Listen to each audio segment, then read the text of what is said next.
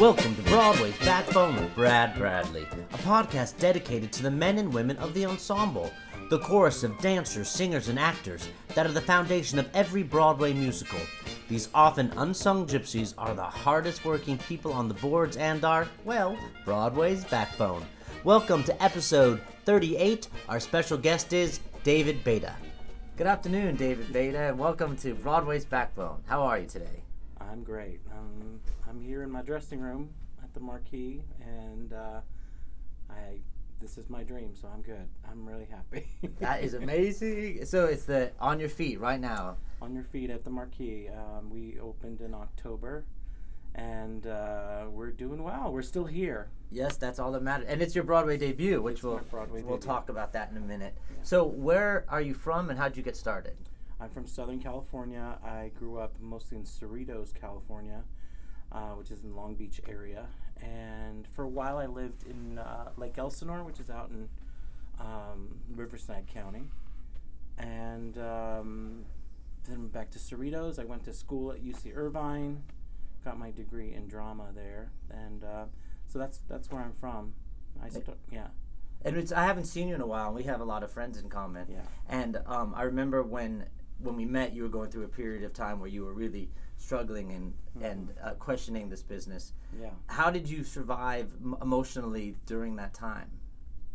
Um, well, I was lucky in that um, I was able to find other things that sort of like got me through it. I always sing, no matter whether I'm doing musicals or just at home. Uh, as you know, I, I love karaoke. Yes. And when I say that, that doesn't mean just going to bars and singing. I have a whole system at home. I have tracks that nobody has. I collect them from all over the world. I turn MIDI files into karaoke tracks, and I'm singing all the time. So for me, my outlet, even when I wasn't performing, um, you know, just doing my day job or whatever, um, was was singing at home with singing pop music, which I love, and I didn't get to sing as much, you know, uh, doing musical theater. Although now it's rather ironic that I'm doing this show about Gloria Estefan because I used to sing her songs, as, you know, when I was younger too. So Uh, I love that you always did karaoke, and it's Mhm. like it, and you. It doesn't have to have a bad connotation about it. You were constantly working on your craft, and it was an outlet for you. Totally. I I would sit at home. I still do. I well, not so much now with the Broadway schedule. Got to be easy on the voice. Yeah. But back in the day, um, I would go home at night just by myself, and I had my whole system in my room, and I would sing for hours and just try new songs. You know, listen to artists and try to emulate their riffs, whatever. You know, trying different sounds and practicing. I'd record myself and listen to those recordings over and over to hear, oh, what would I do differently? So I'm always working on new music and reviewing older songs so that when I go to a karaoke bar, like they're like, what's your go-to song? Like song? Like I have a vast repertoire, you know, and um, and I and I love I just love to sing. So that's um, that's what got me through. I think a lot of the the lean times. Still having an outlet. Piano bars. Oh, I love piano bars because sometimes you know you can't, you won't be cast to sing these songs necessarily if you're in the show, but out of context at a piano bar, you get a chance to interpret a song and uh, and do stuff that you wouldn't normally get to do. So that's those were my outlets. Rose's turn. It's gone too. I know. I loved Rose's turn. That was the first piano bar I ever went to. Yeah. Ah. So when you record yourself and listen back to it, how critical are you on yourself? Oh, extremely critical. Yeah. Um, pitch, I'm like, wow, that was a really, you know, flat note or whatever. Or just, I often, I hear, I hear riffs in my head, and I, I'll, I hear me sing something that doesn't doesn't sound so musical to me, and I'll say, oh no, I should have gone up to this note, and I do this, and then I'll try it again, re-record it with that riff. By the end of the whole process, I've usually got a version of the song um, recorded that has all of the, the riffs that I came up with and ideas in it. Um, and I listen to them. I, I call it, it's, they're, they're in the files for rehearsal songs or whatever. But um, yeah, I'm always, always trying to find new things, try different things out, you know. Oh, I think that that's so great and so cool. Oh, Uh, it's just it's just what I love to do, you know. So No, that's great that you. Uh, I mean, I always think that I'm overly critical on myself, and just the way your face was like, you're like, oh, overcritical. But you also have an amazing instrument. I mean, you have really high notes, don't you? Yeah. Like, is it a countertenor? What's the actual word for what you?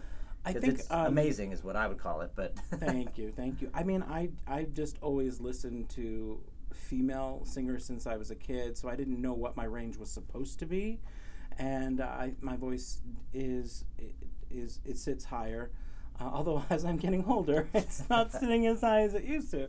But um, so I've just never let what's supposed to be a traditional range for a guy ever be my guide. Now it's like there's she tenors everywhere. Right. But when I came Did to you say New a York, she tenor? yeah, a she tenor. There's she tenors everywhere now. Like it's everyone's a she tenor now. But back in my day, it was they weren't as many. You know. Um, so uh, yeah, but I feel very comfortable singing lots of female artists, pop artists, um, and male artists. I love every kind of music. I have favorites in every genre of music. I can go into a karaoke bar, suss the crowd out. Oh, who's here? Oh, they would probably really like a 1980s R&B tune from like 85 or something. Let me pull out uh, Saturday Love by Cherrelle. And, and then, you know what I mean? Like, I can, like, I hear what's being sung, I sort of, you know, assess and then pick something from my file. that's songs. that's really impressive. yeah. And did you do a lot of regional theater work during this time as well? Like I know you did a lot of Forever Plaids. I well, I did one. I did Forever Plaid with with, with John.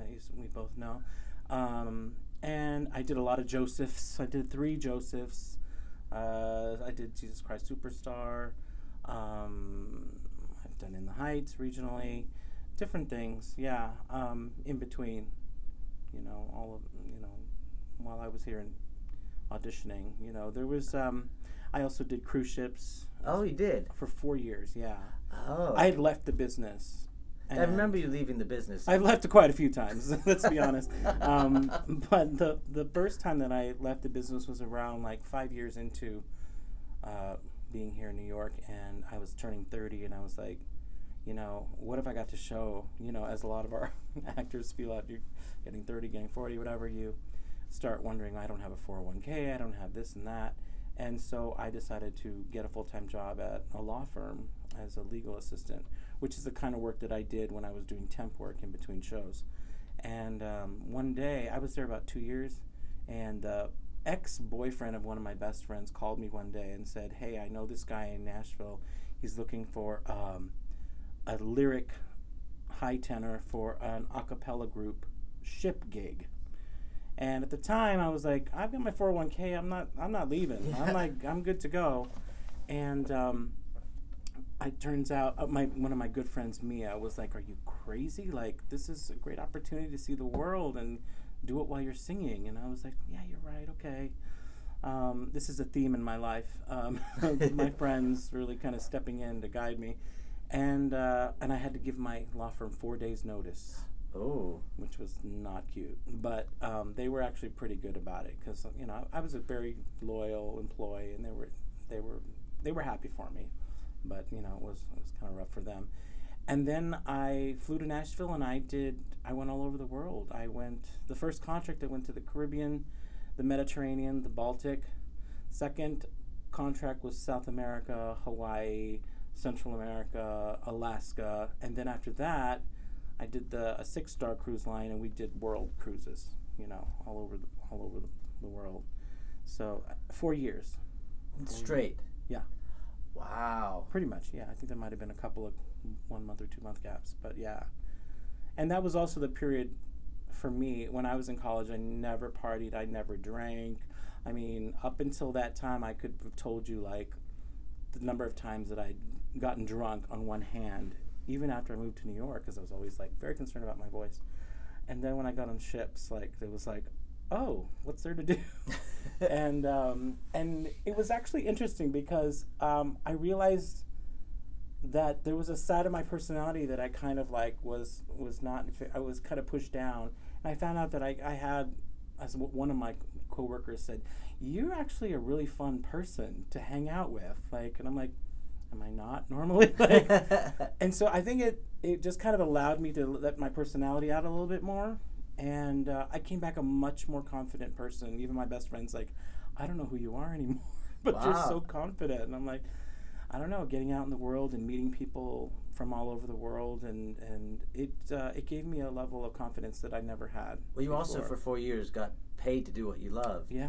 That's confidence alone. Sure, and I felt really good about the work that I was doing. You know, we we, we slayed in ratings on the ships. We did great, and it was so much fun. Um, yeah, it was a wonderful. It was a good opportunity for me. But at the end, it got a little too crazy, partying and all that stuff. Coming back to New York was a really difficult transition. You know, it's like a fantasy life on the ship. Everyone who does ships says Mhm. that. Coming back to reality is a really hard like transition. Um, but I was able to get back into legal, the legal field for a while, and that one, and that was good for me. And then, of course, In the Heights then happened. Well, tell me about that because I remember I was on the fringes of your life Right. when you booked that, and I mean everyone was just so excited because you put in your dues and your dues, left the business, came back, Yeah. and then you, the first national tour of In the Heights. Yeah, that really just kind of came out of nowhere. Um, that show came out. I had heard about it. I hadn't seen it. Um, and then one day, and I was working at the organization that I worked most recently, PLI, the Practicing Law Institute, and my best friend Adolfo um, had gone to see In the Heights, and he called me immediately that night and said, "You have to audition for this show. This part is written for you." The Piragua guy. And I said, "Well, I'm not. You know, I'm not doing that anymore. I'm. I got my 401k. I got my nice job. I do my karaoke on the weekends. I'm good." and he pestered me for literally a year, a really? year, and he bought me tickets to see the show. I went to see the show. I liked the show, especially the part of the father, Mm. Kevin. His song "Inutil" was like it blew me away. Uh, it was like my father. It could have been my father saying the words of that song, but I still said I'm not interested. I'm done. I don't want to do that. And so he kept on, and then a couple months later, he called me up one day while I was at work, and he's like, I signed you up for the audition. Go on your lunch break. And at the time, I was behind in my equity dues. And I, at that point, I was like, I'm so tired of being pestered by this guy. I'm going to go. And I, and I remember calling him after I paid my dues and said, I hope you're happy. I'm broke and I'm going to your stupid audition. I said, but I'm going to sing what I want. And he's like, What are you going to sing? I said, I'm going to sing something that I could sing on any day that I don't have to worry about. It'll be like, you know, I know it backwards and forwards. And for me, as you can see in my dressing room here, it's Culture Club. Um, Ah. So I sang a song called Victims by Culture Club, which is their big, beautiful ballad that they have. And um, I went into the audition, and it was Alex Lacamoire, who is the music supervisor of In the Heights and now Hamilton. He just won a Tony again the other night. yes. I love him. He's a sweet uh, guy too. He's wonderful, and um, I didn't know who he was at, at that time. I had no clue. Um, but I sang my song, and he completely surprised me. He was like, "Wow, that that is a deep cut. That's an old Culture Club song, isn't it?" Now I was flabbergasted because this song is very obscure. It was never released in America as a single, but he knew it and he's like a musicologist. I found out later. You know, Ah. he knows everything. You know, so I was so impressed that he knew the song, and he's and he was very nice and positive, and I thought, great. So I left, and I was like, all right, I did it. My obligation's done. I never heard anything for about a month, and then a month later, I got a call. They said we'd like you to come in again, and we want you to learn Piragua, uh, the song, and. Um, so then I went in with him and the casting director, and um, I was sick at the time. I was having trouble hitting the high notes because Oh. I was sick. And um, they're like, "Well, no, we know you've got it. I'm sure it's fine. We're gonna have you come back in a couple more weeks or whatever." Um, and then I came back, and it was Tommy Kail and the casting director, the director of In the Heights. He just won the Tony the other night for Hamilton, um, and I didn't know who he was. Thank God Yes. at the time. Um, I went in, and at this point, I was like, well, they're calling me back again. I better really, you know, this is a crazy opportunity. I better work on this song, Piragua. So And what does piragua actually Oh. mean? Just for people. piragua is the Puerto Rican term for a shaved ice, like a snow cone type thing. Ah. There's different names even in all the different Latin countries. I think in Mexico they call it granizado, and there's different words. But uh, Piragua, I like for in Puerto Rico, that's what it's, they call it. And uh, so I, I figured, well, I've got to you know work on this song. So I I created very specific, you know, choices. I decided I had a specific person that I was speaking to in my life Mm. for every line when I'm because he's trying to sell the piraguas to everybody, and I decided to create some, you know, um, what do you call it? Um, the circumstances were, you know, heightened, and so I high stakes, and I decided that my boss told me if I don't sell five more piraguas by the end of the day, then I would be fired. So at the very end of the song, I finally get somebody to buy it, and uh, so I, that was my my my take on it. And when I finished it for Tommy, he said, "Wow, you were really happy to get that dollar bill." And I said, "No, it was five dollar bills." He gave me a tip, and he laughed, and I laughed, and I f- could sense that he seemed pleased that I had- was making choices, you know, some specific choices. And then I got a call in, uh, my f- a final callback, and um, was uh, for an 11 a.m. appointment. I walked in the room. Oh, let me tell you about. After that, when they told me I got the final callback, I was like, okay, this is the farthest I've ever gotten for, you know, a first national tour.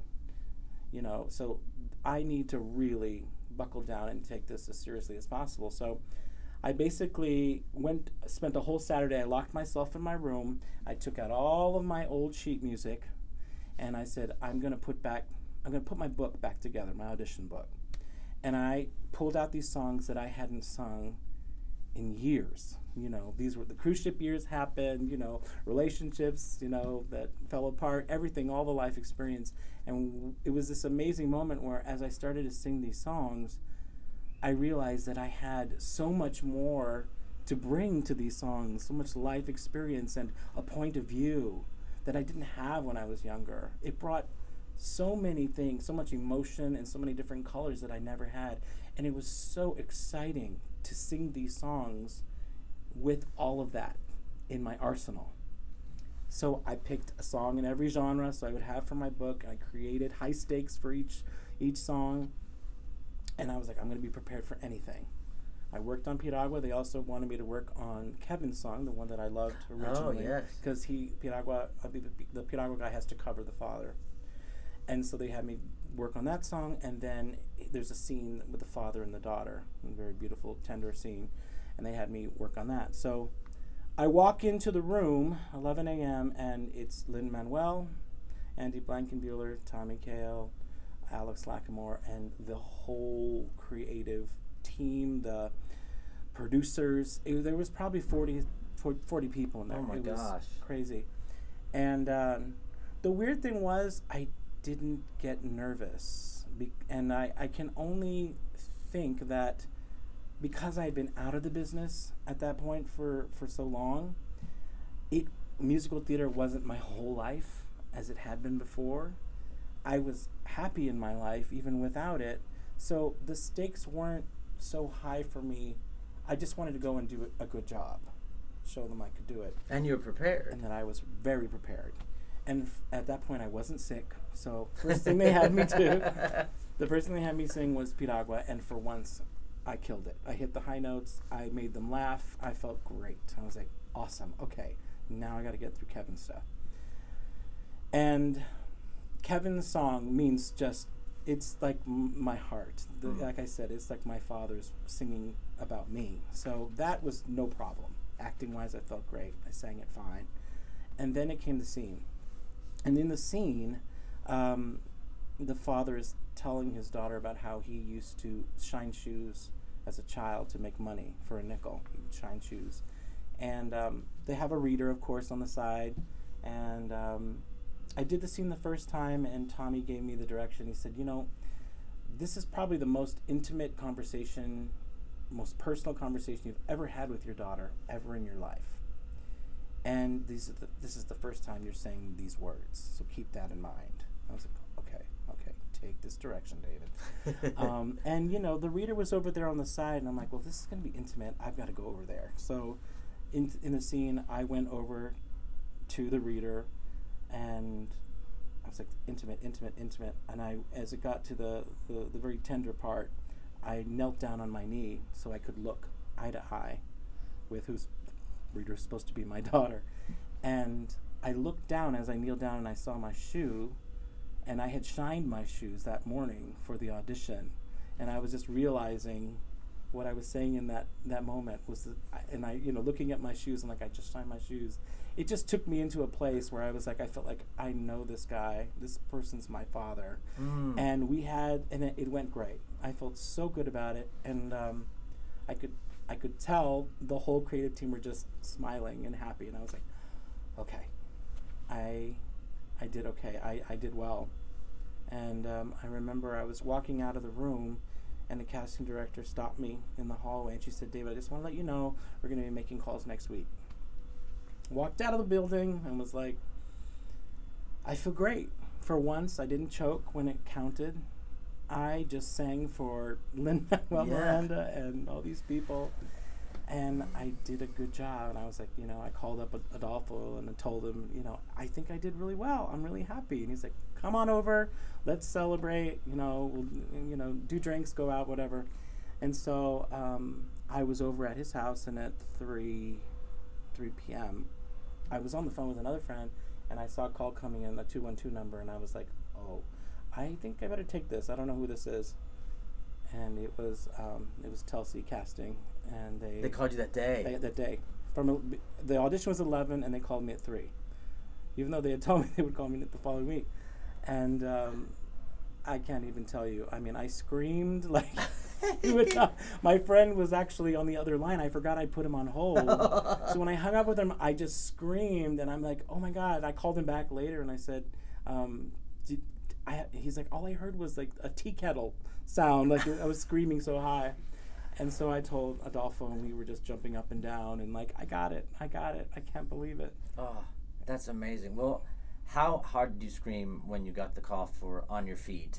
that I mean, were you a tea kettle then? I was a tea kettle then, um, but more just in utter disbelief, just such shock. Um, it, the way that all happened was, you know, I had I had heard about this audition. I was back at PLI working for a different attorney at this time. You got off tour and I went got back. off tour.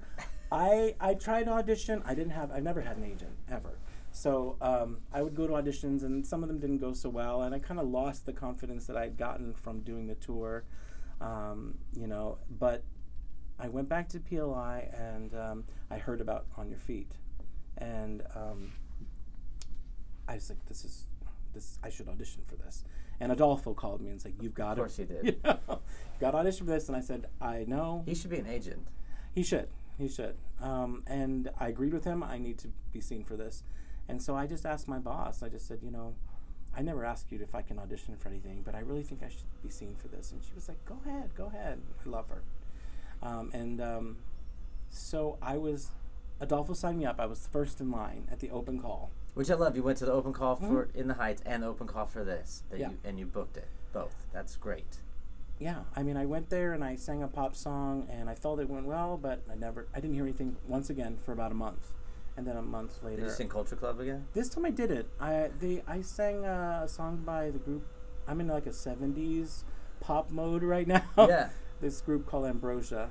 Uh, they sang "You're the Biggest Part of Me" and "How Much I Feel." And was their two big hits. And I sang "How Much I Feel" because it was just a great. The guys got it really high. It's it's a great song. Well, I think one thing that I'm finding that's important with everybody, but also with you too, is that you're singing stuff that's good for you, Mhm. and it's going to show you off well. It might not be exactly what that description says in the breakdown, but when you get to the callback, they'll give you something else. You know, you know, this is what I do best, and this is how I want to show myself, and it works. Yeah. I mean, they said a pop song. They didn't specify 80s, so I was like, I think I sing this well. I'm going to sing that. Um, so, you know, a month later, I got a call, and they said, We want you to come in and sing for Jerry Mitchell. And um, we want you to learn the monologue of Gloria's Father. And You like playing the stars, understudying the stars' fathers. Um, and then they, they sent me the music of his song, but they said don't worry about learning it. Of course, I worried about it, and I learned it, and I, I had my friend coach me on the you know the monologue and the uh, song, and I went in and they didn't ask me to sing that song. They said just sing something of your own that you. And I was like, good. I'm sing my main audition song that I've sung since 1996, which is this song called "You and I." uh, from the movie Goodbye, Mr. Chips. And um, I sang it well. And then Jerry had me read the, the monologue, and that I felt great Mm. about. I was like, that I felt really good about. And he seemed really happy and positive, and was lovely. And I went back to work, and then Adolfo was like, meet me for drinks and tell me all about it, how it went. And as I was waiting for Adolfo, I got the phone call that same day. Um, they said, This is probably the quickest turnaround you'll ever get. Not quite, but I was. And um, we'd like to offer you the part. It starts on Monday, and it was Thursday. Oh my gosh. So I was like, oh my god, of course I'm gonna do this. I don't. This was the lab, you know, Right. for it, and I had to, you know, call my boss and be like, Grace, I'm really sorry, but this is the greatest opportunity of my life. And she was like, no, we'll figure it out. We'll get we'll get a temp. Train. We'll train somebody tomorrow. The one day of training, and then I started. I mean, she was great. Oh, that's amazing. Thank you, Grace O'Hanlon. So with the Yeah. lab was uh was the Estefan's there and everything Yeah. the whole process. yeah, that was a whole unbelievable experience for me because I, as you can see here on my dressing table, is the cassette single of "Don't Want to Lose You Now," which is my favorite Gloria Estefan song, and um, Estefan, excuse me. Um, so to have her be was just insane. Um, I, I listened to that song and only that song for about three or four months in nineteen, you know, eighty nine or ninety, whatever it was. Oh, I remember at my first quinceanera just dancing to conga Yeah. over and over again. It was just I mean it, it was great during our childhood. Oh yeah, and in fact, not so long ago, I found a video. Love this. I found a video video footage from 1985 um, at a party at my uncle's, and he's videotaping all of us, and you know, just kind of having introducing us all, and congas playing in the background, and 1985. And so I kind of edited and put it together and put some titles and I and I posted it online and Gloria saw it and she thought it was amazing. She was like, "Oh my gosh, this is so surreal." 30 years later, you Yeah. know, here you are in the Broadway show. That's amazing. So there were a lot of cuts and changes and uh, edits going on through through the lab process. Absolutely. Um, yeah, in fact, I was only hired officially at first to play um, the Latin DJ and the grandfather. But as once we did the read through, Jerry just kept giving me more things. So now I Grandfather, what you're you're younger than me. Well, you, if you come see the show, you'll see I play many characters of all different ages and types. Um, it was great because Jerry creates this wonderful. Atm- have you ever worked? I don't know if you worked with him. Before. I haven't. I just know him socially. You know him socially. Well, he just creates this wonderful atmosphere of just feeling safe and being able to just play. And for once, I didn't get. I was a little nervous at first. I will admit, I had to get over that nervousness. I'm, I'm, I'm here with Jerry Mitchell. What am I doing here? You know. But then once I got over that, I was just like, David, just do your thing. Just play, try things, and I felt he he made it safe for that. And we, I found things and added things, and they kept them in the script and little bits and things and words here and there. Like those were things that I created for these characters. Oh, and so magical. and that was amazing for me. So, you know, and then, like you said, it was changing all the time, and then finally on was it December fourth, two thousand fourteen, I got the call that um, they were offering me the Chicago out of town tryouts and Broadway, and I was at work. I was at PLI, you know, just and we had just had a blackout at work for some reason, and um, I, I unfortunately always my voicemail is always full, and apparently Telsey had called, and oh yeah, once again it was Telsey. So second time, second show with them, I had gotten a call from a two one two number, and I said this I think this is Telsey, um, and I looked back at my contacts and realized yes, this is Telsey. Oh God. And I got a voicemail that said, David, we're trying to reach you. Um, your voicemail was full, or no, an email, sorry. An email that's saying, Your voicemail is full. Can you give me a call at your convenience? And I, of course, called immediately. I was standing at the water fountain in the hallway near the bathrooms, just like because we're supposed to have our conversations, telephone conversations there. And um, he said, "I just wanted to let you know that you're going to be getting an offer for, you know, the Chicago and Broadway production of On Your Feet." And I just kept saying, "Oh my God, oh my God, oh my God," and he, and I'm like, "I said you don't you don't understand. I've I've been here 20 years waiting for this moment." He's like, "Well." This was Justin Huff. He said, "Sometimes you just gotta wait until it's it's your time, and this is your time, David." Oh, And I came back to my cubicle, and my friend who sits behind me, and I had this look of just disbelief. And she's like, "David, what's wrong? What's wrong? What happened?" And I said, "I just got a Broadway show." and I heard everybody pop up their heads from the cubicles and said, "What?" And I'm like, "I got a Broadway show!" And they all came running and hugged me, and it was just like this incredible, incredible moment that I will never, ever forget. uh, well, amazing. it's doing incredibly well. And how's your Yeah. experience been? I mean, how was your opening night on Broadway? Um, well, opening night was fabulous. I think for me, the the moment that I remember the most is the first preview. Yes. For that was the first time I set foot on a Broadway stage in a performance, you know, a Broadway show. And what happened was I got I just said, "You know what? I know what I'm doing. I've done the Chicago out of time tries. I didn't and we actually didn't change that much. um, Oh. in in New York. All the changes were mostly made in Chicago, um, and so I felt very comfortable doing my, my my my parts in the show. And then as soon as we got off stage, the staircase that we just went up, Yeah. I got up to the first landing, the fir- second landing, and that's when it hit me, and I just burst into tears. I was like literally like against the wall, heaving and crying and just sobbing.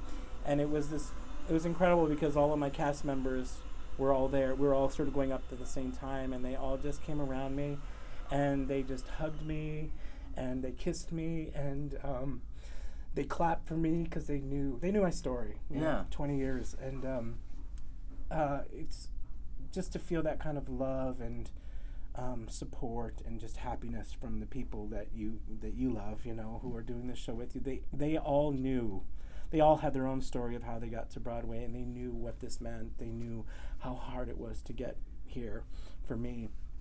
So it was just uh, that's a moment that that that stands out for me in my life is just to have that feeling of my God, this actually happened. Yeah. You know, And you didn't give up. and I didn't give up. Well, I want you to read something though that you wrote on Okay. on Facebook that I thought uh, was so beautiful. Okay. Uh, I was walking to the theater yesterday afternoon, and as I was approaching Times Square, I glanced up and could only see the right bottom corner of the video billboard above the Palace Theater. At just that moment, I saw myself grinning back at me. It made me laugh at how 20 years ago I never could have imagined I'd see myself up there all the time. That just made me so happy, and I was like, I'm so excited that I'm interviewing you like in this time of your in your life, yeah. uh, because you just performed on the Tony Awards, yeah. and you, you recorded a cast album.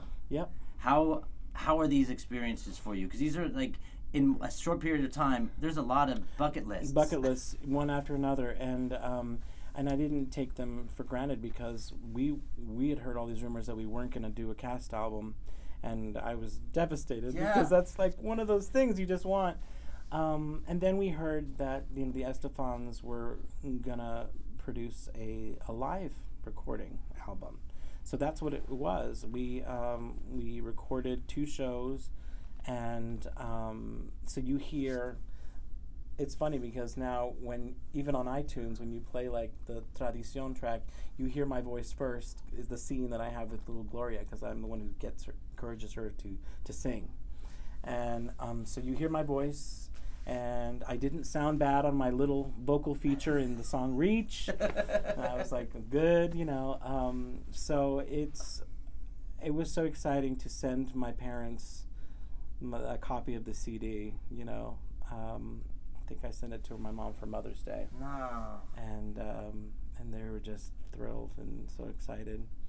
And then the Tony Awards also was not you know, we only we got one nomination for for uh, choreography for Sergio Trujillo, and we didn't think we were going to get to perform. We were, in, and then at the last minute, the last couple of weeks, two weeks ago, two and a half weeks ago, they're like, "We are going to perform on the Tonys," and I was like, "Oh my God, is this really going to happen?" And so we rehearsed uh, with Sergio. He put together a great little medley of, you know, it isn't even like one number in the show. It's sort of a mixture of different songs.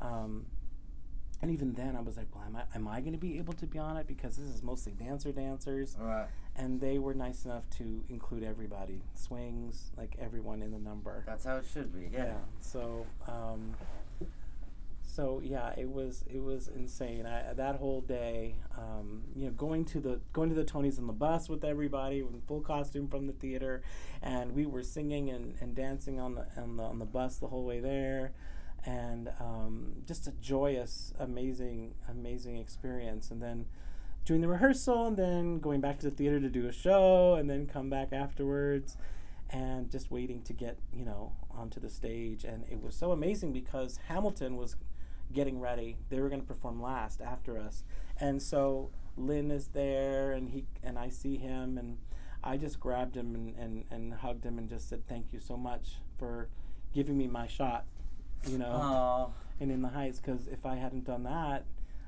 Telsey would have known who I was, you know, Right. at all. So, um, I you know I cried just hugging him, and then what was cool is we all got into it a giant prayer circle, something that we do here every night, and I guess the tradition started on in the Heights.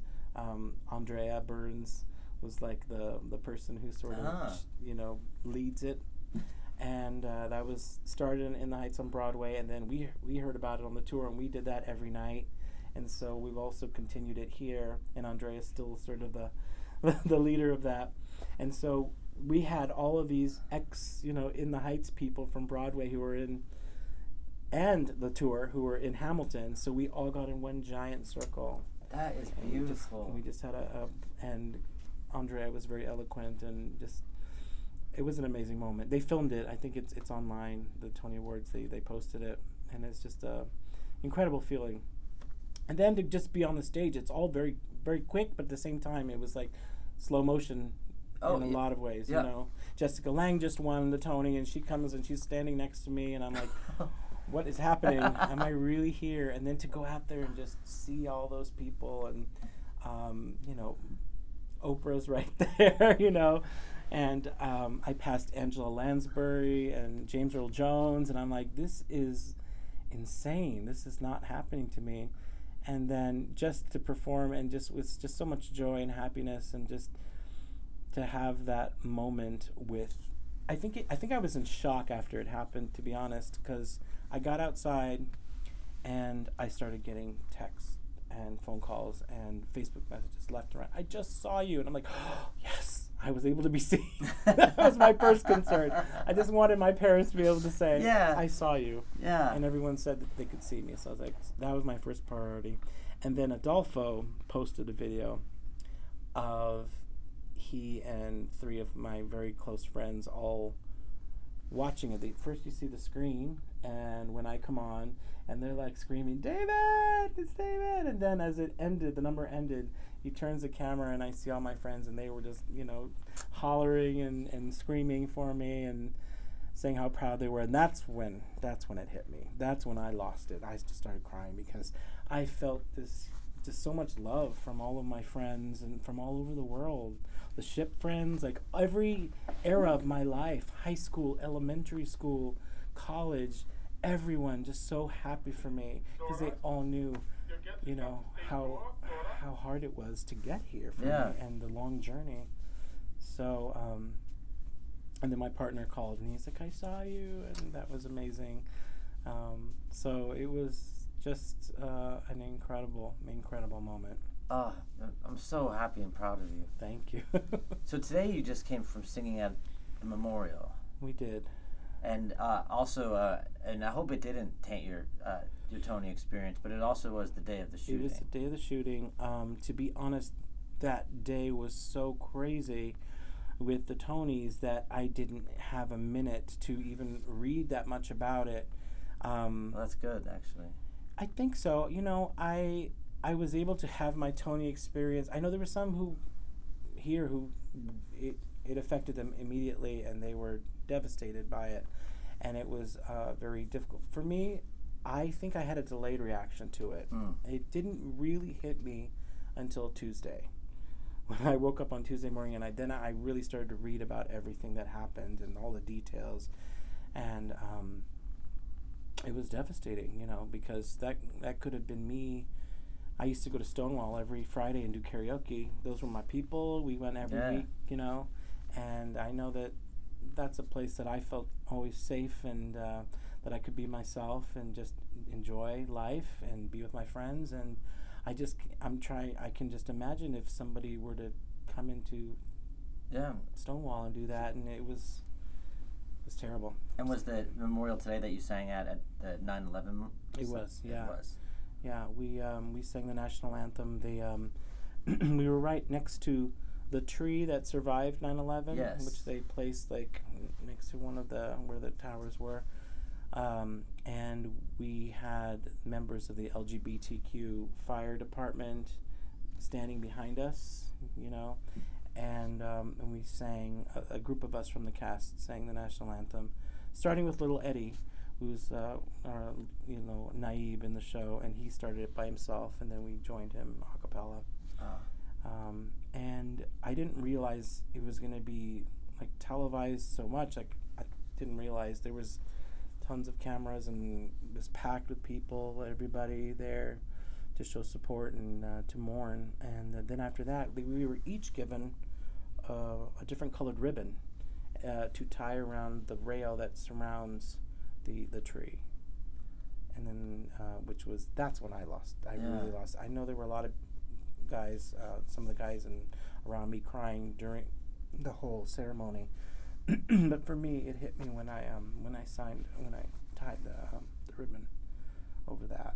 I just kept thinking of that's one person, you know, Yeah. and how many people were were there. So um, it's it's it's hard to process. I'm still processing it, um, but I just think that there's so, there's a lot of people out there who don't think that gay people are or LGBTQ people are are harassed or that they go through any kind of prejudice or any hatred anymore because Right. of the advances, because of the marriage and everything that's happened. And this just shows you quite clearly that you know do. we do, you know. So um, there's uh, lessons to be learned from this, but um, now we have to you know move forward and Yep. um, and live our lives and be joyous and because they unfortunately they didn't get to. No. You said something uh, when I got here that was pretty Mhm. funny. That the reality of Broadway is completely different of what you thought it was, and that you thought you were going to get fired for messing up. I mean, that's just so funny. What did you actually think well, this? you know, I I always got had those actor nightmares, you know, Yeah. and it was always that I was about to step foot on a Broadway stage for the first time, and I didn't know any lines, I didn't know any lyrics to my songs, and I'm just about to set foot on it, and so that was where I mean I had that dream for years, and so I remember actually when I first was about to set foot on the stage, I'm like. This, this is not going to happen. The nightmare's not going to happen. You know what you're doing. And so I guess that kind of fostered this idea in my head that the the level of just um, the quality, the the every you know it's so stringent. If you make a mistake, you'll get fired. Like I just thought that Broadway was held to this standard that was just almost impossible to to hold anyone anybody Right. to. And so um, what I've learned is that you know it's just like doing a show you know, on tour in regional theater, things happen, and, and it's you're not going to get fired, Right. you know, and everyone's professional. If they do they make a mistake, they they don't do it again. Usually, you know. Just the other day, I was telling you that um, I went up on one line, and thank God, little Alex, uh, who plays little Gloria, is she's like a forty year old Uh, woman in a you know a 15 year old body and she didn't blink an eye she just you know we we got through it together I, we managed to get out of it and i was like okay, I didn't. They didn't even say anything to me. They knew that I knew, and that was never going to happen again. Yeah. You know, and it happened to somebody else in the cast. So like those things happen, and um, I think also just the the day to day. It's so much. It's such hard work. It is. It's it's and everyone tells you that, but you just have to do it. Mm-hmm. And um, and the thing is, like, I always thought, oh, I was on tour. It, it can't be that much different. It's completely different than tour. On tour, all you got to worry about is, you know, getting dinner, and then you and usually the hotel's around the corner from the theater, so you just you, you don't really have to do much of anything. Yeah. But here, you have to maintain your life, your relationships, your friendships, maintain the house. You know, there's no one there made to clean up your. I'm still trying to work on that and keeping my apartment up. You know, so it's like having your whole life and doing eight shows a week. You know, Yeah, it's a lot. It's a lot. You know. How was the first time you have to miss a show? I know I hated that. Mm. But then, because it does something to your head of like you're, you're not doing your job or something like that, and you had to take some time off, Yeah. uh, uh, take a leave of absence. I mean, how how were you able to do that? Because I know, especially in your Broadway debut, you're like, I can never miss a show. Yeah, it's funny because somebody else in the cast was that way. He's like, he still hasn't been out because he's like, I'm never gonna miss. It's my Broadway debut. I'm never gonna miss. It's down to two people who have never called out. Yep. But for me, um, I, I developed a hernia uh, during one of the numbers, and um, I had to have surgery, and they found another one. So I was gone for like, uh, I guess, eight weeks. Was it? Mm. and um, no, maybe six weeks. And uh, I was actually fine. I mean, I felt bad, but there was really not, nothing, Nothing I could do. do. So I didn't really go through that much like guilt about it. But then what happened towards the end? Well, it's just like it's weird. You are in each other's back pocket every day, and this is just your life every single day. And then suddenly, you don't see anybody Yeah. you're just at home and yet that is shocking to your mind and your soul your Yeah. system Even people you don't like, you're used to them every day. Right, Not that do- you don't like anyone. right. I'm just saying. no but that's just your your daily routine and it's just completely stopped and uh, so that was kind of weird but um, it was nice to get some rest because Yeah. you know you're tired a lot of the time i had a lot of like you know neck tension things happening i was always getting massages and pt so i was able to like enjoy not Yeah. having those issues but then what i found just towards the end i started hearing about people going on like people that i didn't know people that were being brought in as vacation swings that i you know don't even i don't even know who they are and i think one day i thought they were there were two jose's two jose's in the in the cast at that point. point one of whom was a friend of mine but he went into the show and i still hadn't seen him because i was out and i accidentally thought that he was going on that day but it was the other jose who i'd never met and somebody wrote on, on facebook we have like a feed that we all Yeah. know, on facebook and somebody said "Th- that's not the right jose it's the other jose and i and i felt so out of the loop and I feel like God, I haven't even met this person, and like everyone's just they've just moved on without me, you know. And then I they were all congratulating him, and I was like, hmm, I guess I, you know I'm not that missed. And the funniest thing happened, like that was literally my mo- my low moment. And I remember I went to bed and I was really kind of sad. And literally, I was lying there in bed, and at 2 a.m., my phone lights up with a text, and it's Ana who plays Gloria Uh, and she just sent me this beautiful text out of nowhere. I just want to tell you how much you know I miss you and how amazing you are and how you are so missed and we're so proud of Jose. But you know you are your own, you know, um, unique. I miss your energy, your own uniqueness. I forget. She put it together and it was so exactly what I needed to hear. yes. And I was just amazed. I, I told her the next day, I said, You don't need, I text her back. You don't even know. I was literally just going through it, and it was like telepathy. Ah, that's great. So that was awesome, you know? yeah. Well, you are a, an amazing performer and singer, but you Oh, are very unique. Have you struggled with embracing your type or being comfortable with your type and figuring out these are my strong points?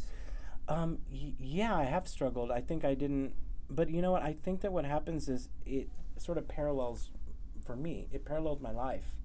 Um, I all my friends were you know skinny minis, you know, and we were, and I've always been more you know zoftig, you know, a little bit fuller, and um, what I found for me was a the cruise ship Mm. work. I told you I got a confidence that I didn't have before. That helped to a degree. And then the tour actually boosted my confidence higher than I'd ever ever had my my, my confidence. You know, I got I got wonderful. I was received very well, and um, and I think that was the point where I really kind of came to an acceptance about my body and this is who I am, and I also discovered the bear community Oh. that appreciates me the way I am. That was a huge thing, and that's actually how a dresser on the tour told me about this website. You know, to meet other bears, and that's how I met my partner. It was my second date Wow, I'm jealous. because I never ever chatted with anyone. I was always scared of that. Never did that, and then I and then I met him on my second date. So I think all of that combined kind of give me a more um, more of a self acceptance that, than I've ever had before. And now I realize, you know, all of everyone was always telling me years ago, you're going to grow into all the the parts that you're right for. Oh, Don't you and I hate never when they say that? and I never really understood. Yeah. I'm like, well, what am I going to do for 20 years? you know, what's happened is now I'm old enough to play fathers, which, you know, I've been lucky to play Kevin on the tour for In the Heights. Oh, you did? Yeah, I got to go on, uh, which was amazing. Um, and, you know, then, you know, I auditioned for this show and had to do the father's monologue. I do not cover, actually, Eliseo, who Oh, plays you the don't? father. I don't. Um, I've got all my parts, and I'm very happy with what I get to do. and Eliseo is amazing. Um, and one thing that's great about this cast is just um, he was the original Piragua guy on Broadway in in the Heights, and I actually saw him play Ke- when I saw in the Heights the first time. I was seeing him play the father, and that was the part that really got me. Oh, wow. And so it's so funny because I actually didn't get to see him play Piragua guy until we were in rehearsals for the tour. And I so I got to see him. We did the reunion concert in Washington Heights. With it, all the cast did that together, and I would see him around here and there. But now I've gotten to become friends with him, and he's just absolutely one of the loveliest people. Oh, I love that. It's awesome. I love that. So you've talked about some great moments in your life. If you have another one that would be something that was really proud moment or special for you, what would it be? just one, okay. Or you can pick two. I have two. Um, we did In the Heights in Puerto Rico with Lin Manuel, and they had never done a Broadway show, a full, you know, come like a tour or anything, had come there, and so to do the show, we had done the show with him in L.A., and that was great because all my family got to come see Oh, me yes. at the Pantages. But then to go to Puerto Rico, and to have Puerto Rican people, every reference to Puerto Rican culture, they would just go crazy. And by we literally in the middle of Carnaval, that number, they had we had to pause, stop the show basically for eight minutes. They would not stop screaming, Really? and so we're just standing there like waiting. And they were had flags, the Puerto Rican flags, and the, it was just so incredible that moment.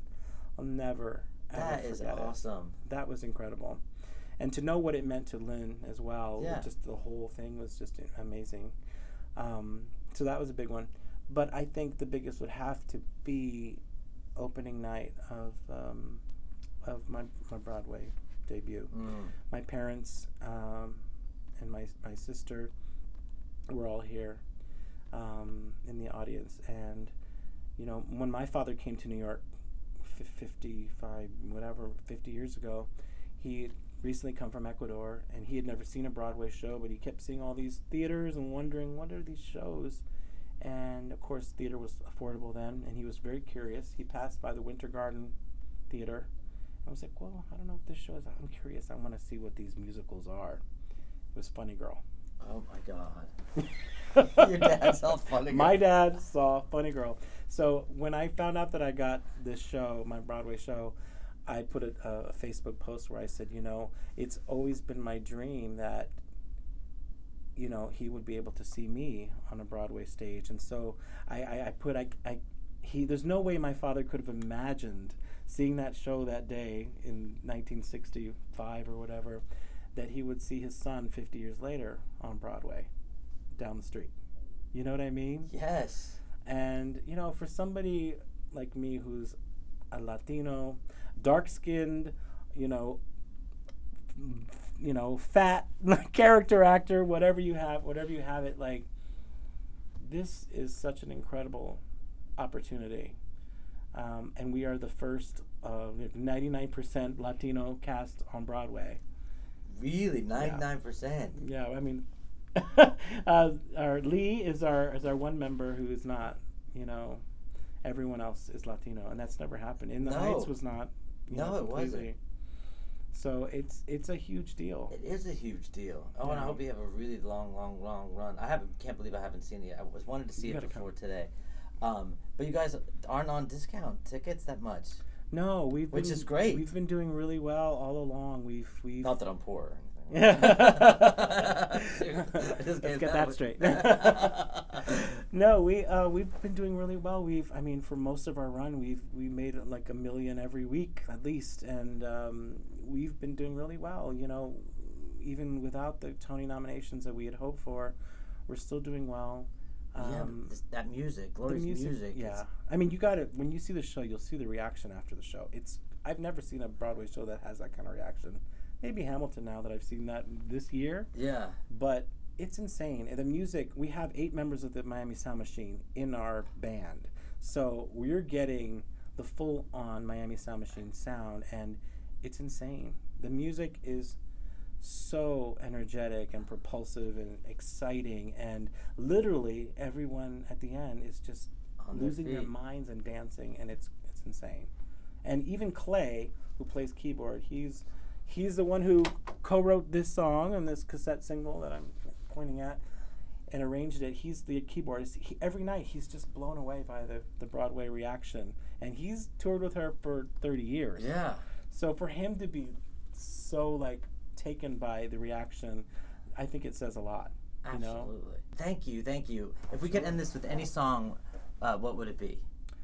"The Dream" by Irene Cara, which is a song that is at the end of my cabaret, my upcoming cabaret show. Where's it at? Uh, well, I'm working on it right now. I'm actually getting all the music transcribed, and um, I actually have performed it in a class. I took a class and put it all together.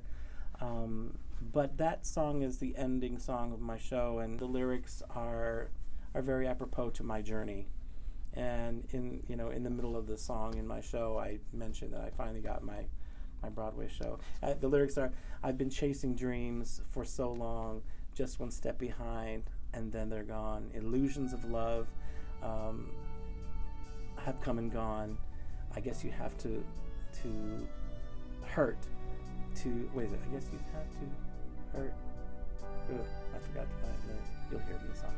But anyways, it's just like the lyrics are like my life, basically. Well, thank you so much. It's so great to see you. I've been chasing dreams for so long, just one step behind, and then they're. Illusions of love would come and go. I guess you have to hurt before you grow.